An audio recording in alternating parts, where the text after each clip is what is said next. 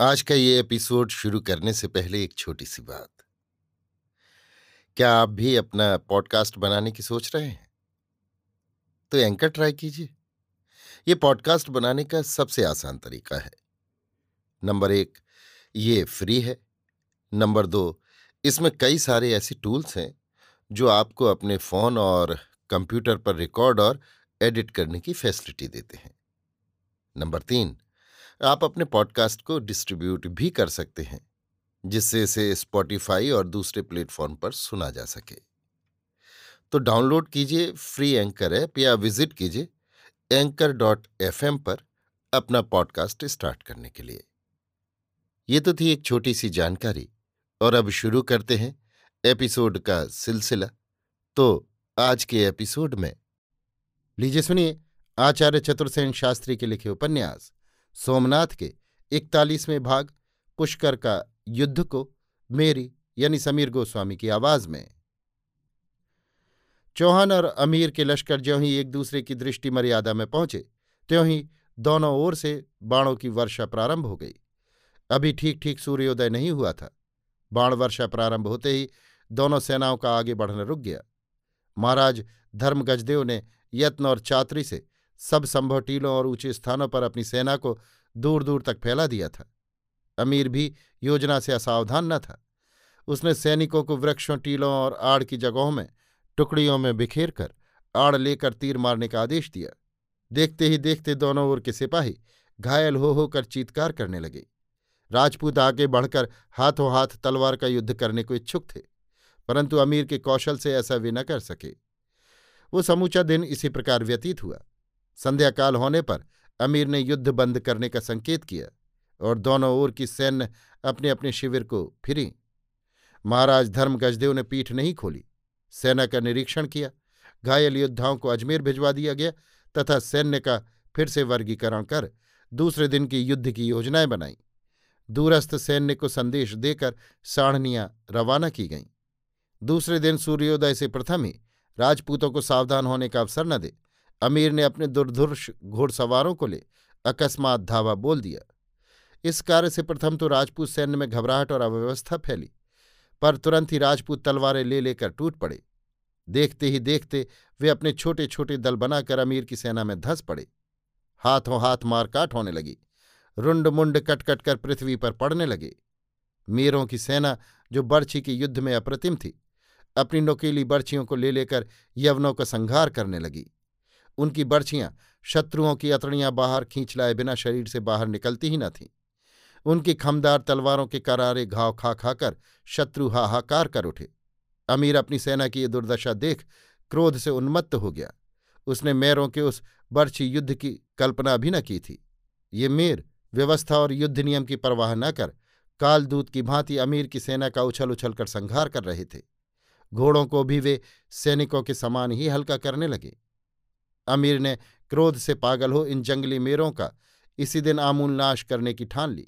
उसने बलूची घोड़सवारों को ललकारा। ये खुंखार बलूची चारों ओर से मेरों की टुकड़ियों को घेर कर बड़े बड़े भालों से उन्हें छेदने और अपने सधे हुए घोड़ों से उन्हें रूंधने लगे। मेरों की सैन्य में त्रास प्रकट हुआ। उनके पास घोड़े न थे, वे पैदल थे। महाराज धर्म गजदेव ने ये देख प्रबल पराक्रमी चौहान घुड़सवारों को शत्रु पर पेल दिया।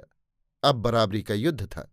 चौहान खून जगत प्रसिद्ध बलूची पठानों से जूझ रहा था। राजपूतों को मनचाहा अवसर मिल रहा था। ये तलवार का हाथों हाथ युद्ध दोपहर होते होते ऐसा घातक रूप धारण कर बैठा कि दोनों ओर के सरदारों ने समझा कि कदाचित आज का युद्ध ही निर्णायक युद्ध हो रहा है। मरे हुए सवारों और घोड़ों से योद्धाओं के मार्ग रुक गए। अपराह्न होते होते अमीर की सेना में अव्यवस्था दिखने लगी। बलूची पठान जगह जगह पीछे हटने लगे। महाराज धर्म गजदेव ने ये देख अपने सुरक्षित अश्वारोहियों को धावा बोलने की आज्ञा दी। इस नई सेना के धक्के को पठान सहन न कर पीठ दिखाकर भागने लगे। अमीर ने विपत्ति को सम्मुख देख भागते बलूचियों के सम्मुख अपना अश्व दौड़ाया और हरा झंडा ऊँचा करके ललकार कर कहा, खुदा और इस्लाम के नाम पर मरो और मारो, भागने की गुंजाइश नहीं है, गजनी बहुत दूर है। बलूची जैसे तैसे संगठित हुए। एक बार फिर घमासान युद्ध हुआ। लाशों पर लाश गिरने लगी। दोनों ओर की सेना में थकान और क्लांति दिखने लगी। अमीर ने सूर्यास्त से प्रथम ही युद्ध बंद करने का संकेत किया। इस दिन भी बिना किसी निर्णय के दोनों सेनाएँ पीछे फिरी। परंतु राजपूत सेना उत्साह में थी और अमीर की सेना घबराहट में। यद्यपि राजपूतों की सेना का भी आज भारी संहार हुआ था, परंतु अमीर की सेना की क्षति साधारण न थी। अमीर चिंतित हुआ।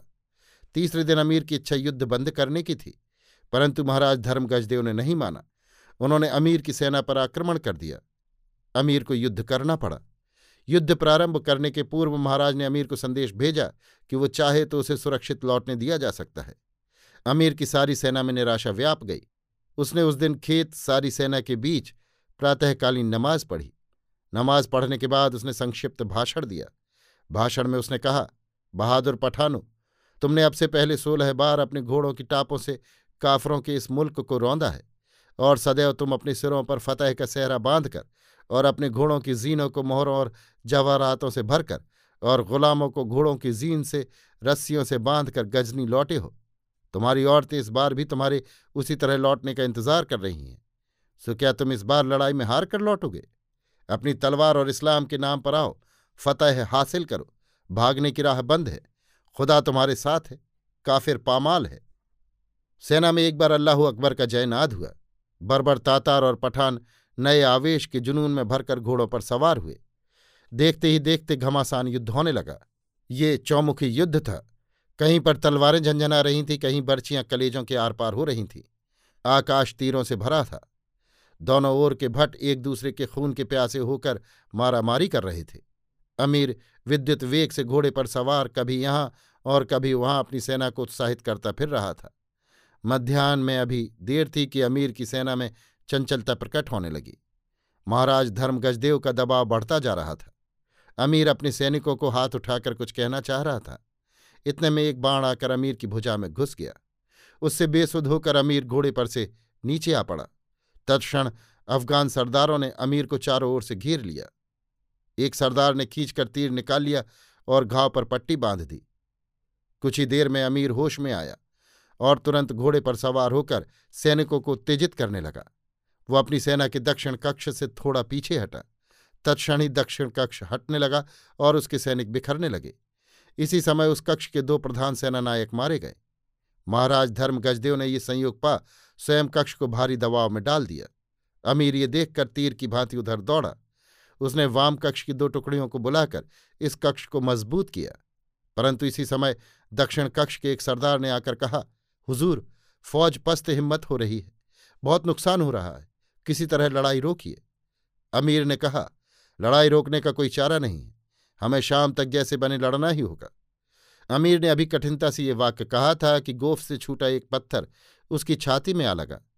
इसी क्षण उसके घोड़े की आँख में एक तीर घुस गया। घोड़ा चारों पैरों से उछला। अमीर घोड़े से फिर गिर पड़ा और मुँह से रक्त वमन करने लगा। अफगान सरदार अमीर को घेर कर खड़े हो गए। उनके चारों ओर मारकाट मच रही थी। सरदार घबराए हुए थे, किंतु अमीर कुछ क्षणों में स्वयं उठ खड़ा हुआ। उसने कहा, कुछ फ़िक्र नहीं, दूसरा घोड़ा लाओ। घोड़ा आते ही वो छलकर घोड़े पर सवार हो गया। तीसरा पहर होते होते मुसलमानों की सेना पीछे हटने लगी। राजपूतों ने अवसर देख शत्रु सैन्य में घुसकर हाथों हाथ युद्ध करने की ठान ली। अमीर के सरदारों ने तर्षण युद्ध बंद करने की अमीर को सलाह दी, परंतु अमीर ने नहीं माना। उसने कहा, जैसे भी हो, हमें सूर्यास्त तक लड़ना होगा। हिंदू सेना हर हर महादेव करके यवन सेना में घुस गई। यवन सेना की टुकड़ियाँ तितर बितर होती गई। उसकी व्यवस्था बिगड़ गई। राजपूत और मेर दोनों ने तीर कमान छोड़ बर्छी कटार और तलवारें चमकानी प्रारंभ कर दी। अंततः अमीर एक भाला हाथ में लेकर शत्रुओं को ललकारता हुआ आगे बढ़ा। उसके साथ जूझ मरने वाले खुंखार बलूची पठानों का एक ज़बरदस्त दस्ता था। महाराज धर्मगजदेव ने ये देखा। वे सिंह की भांति घोड़ा उड़ाते अमीर के सम्मुख जा धमके। उनके चारों ओर चौहान सरदारों और मांडलिक राजाओं का दल था। दोनों दलों में मुहूर्त भर के लिए तुमुल संग्राम छिड़ गया। इसी बीच में अमीर और दो घाव खा गया। महाराज धर्मगजदेव भी घायल हो गए। संध्याकाल हो गया, पर इस युद्ध का विराम नहीं हुआ। इसी केंद्र पर दोनों ओर के योद्धा सिमट सिमट कर एकत्र होने और कट कट कर गिरने लगे। पश्चिम दिशा लाल हुई, फिर अंधकार व्याप्त हुआ, पर मारा मार चलती ही रही।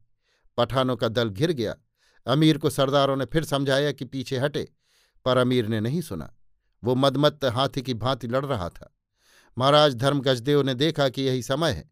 उन्होंने संकेत किया और सांभर के ढूंढीराज अपनी बीस सहस्त्र नवीन सैन्य लेकर बाज की भांति अमीर की सेना पर बगल से टूट पड़े।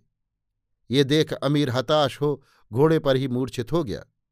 उसके सरदारों ने तत्क्षण उसे हाथों हाथ उठा लिया। भारी मारकाट से निकालकर तलवारों की छाया में उसे पीछे हटा ले गए। अब निरूपाय उन्होंने सुलह का सफ़ेद झंडा खड़ा कर दिया। युद्ध बंद हो गया। चुने हुए सरदार अमीर को पालकी में डालकर शिविर में ले भागे। शेष सैनिक और सरदार राजपूतों के बंदी हुए। महाराज धर्म गजदेव विजयी वैजयंती फहराते हुए वापस फिरे।